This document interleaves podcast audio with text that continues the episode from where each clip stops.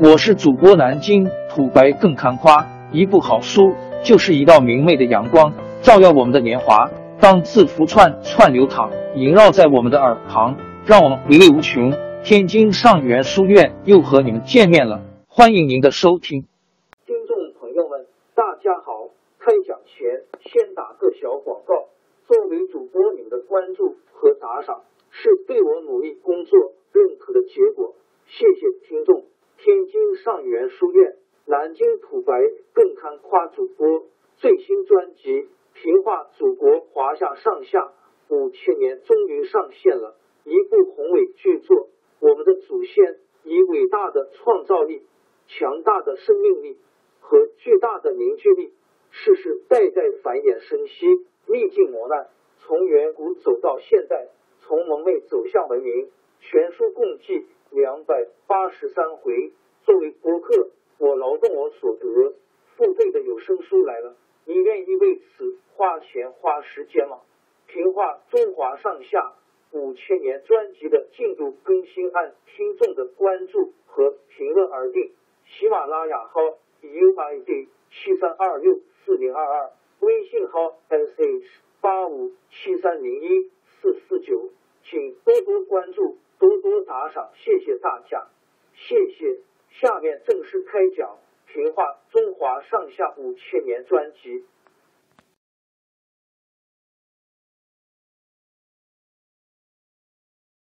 曹操在赤壁大败，回到许都，心里郁郁不乐。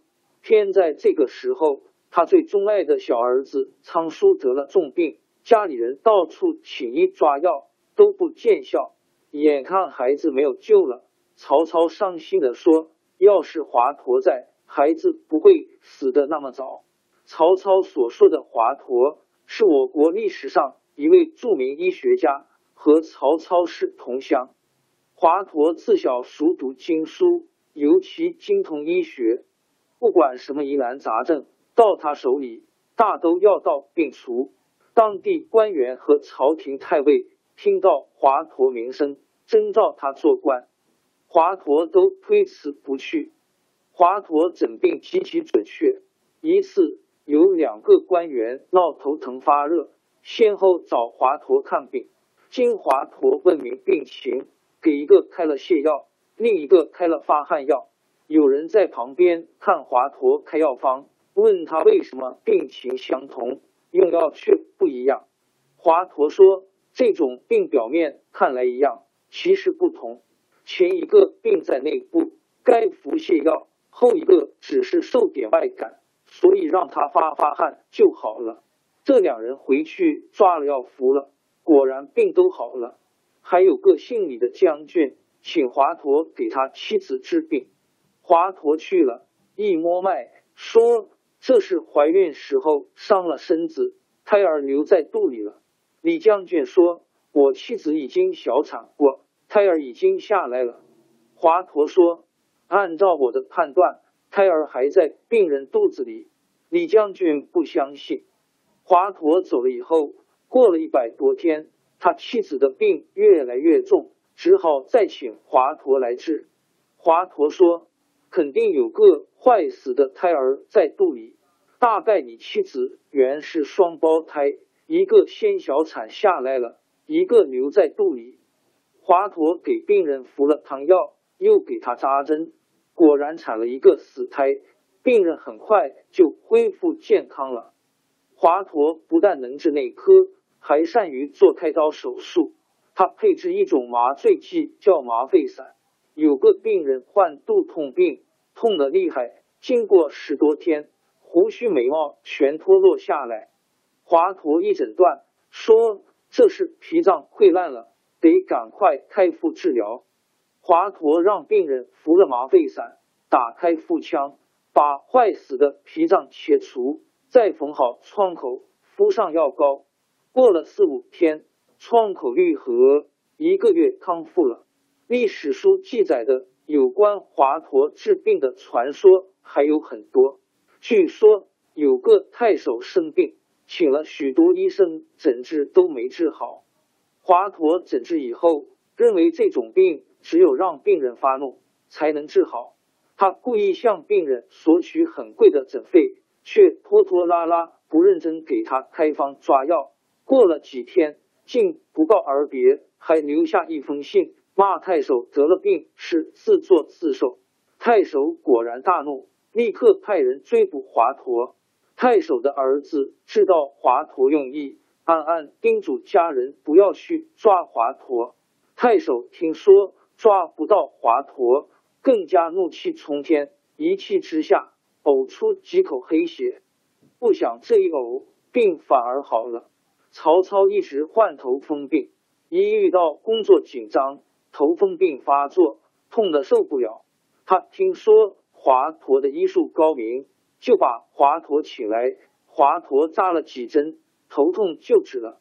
曹操不肯放他，把他留下来做了随从一官，好随时给他治病。华佗虽然乐于帮助人，热心给人们治病，但他却不愿一直待在曹操身边，给一个人管药箱。有一次，他借口回家探亲，顺便去取点药。曹操没有怀疑，让华佗走了。华佗回到家里，托人给曹操捎了一封信，说他妻子病得厉害，一时回不了许都。曹操一再催促，华佗还是拖着不去。曹操又命令郡县官吏去催，也碰了软钉子。这一来可惹恼了曹操。曹操派个使者到谯县去调查，并告诉使者，如果调查下来华佗妻子确实有病，就送他40斛。斛 in H 古代以石斗为一斛小豆，听任华佗推迟假期。要是华佗谎言搪塞，就把华佗抓来。调查结果，华佗被抓走了。曹操把华佗抓到许都，他认为华佗故意违抗他的命令，是大逆不道的行为，下令把华佗处死。谋士荀彧认为这个处刑太重了，劝曹操说：“华佗医术高明，他一死牵涉到许多人的生命，希望丞相从宽发落。”曹操本来也是个爱惜人才的人，自从他打败了袁绍后，有点骄傲起来。再说他正在气头上，哪肯听荀彧的劝阻，气呼呼地说：“哼，我不怕天下就没有像他那样的医生。”说完就派人把华佗杀了。华佗被捕离开家乡的时候，随身还带着一部医书，这是他根据多少年来积累的经验写成的。他本来没想到得罪曹操竟招来杀身大祸，他觉得自己遭到罪没法挽回，可是让这部书淹没太可惜。临行前一天，他把玉立起来，对他说：“请您把这部书好好保存，将来可以靠它救病人。”那玉立胆小，怕接了华佗手里这部书，将来曹操追究起来，自己受到牵连，说什么也不肯保管。华佗十分失望，他叹了口气，向玉立要了火种，在监狱里把宝贵的医书一把火烧毁了。打从华佗死后，曹操发头风病，就再没有找到合适的医生给他治疗。但是曹操并不肯承认自己做错了事，说华佗这小子是有心不肯根治我的病，即使我不杀他，也不见得会治好我的病。直到他的小儿子仓叔死了，他才懊丧万分。华佗死后，他的几个学生继承他的事业，继续为百姓治病。可惜记下华佗的经验的那部医书竟。王朝更迭，江山易主，世事山河都会变迁。其实我们无需不辞辛劳去追寻什么永远，活在当下，做每一件自己想做的事，去每一座和自己有缘的城市，看每一道动人心肠的风景，珍惜每一个擦肩的路人。纵算经历颠沛，尝尽苦楚，也无怨悔。感谢您的收听，朋友们，让我们下期再见。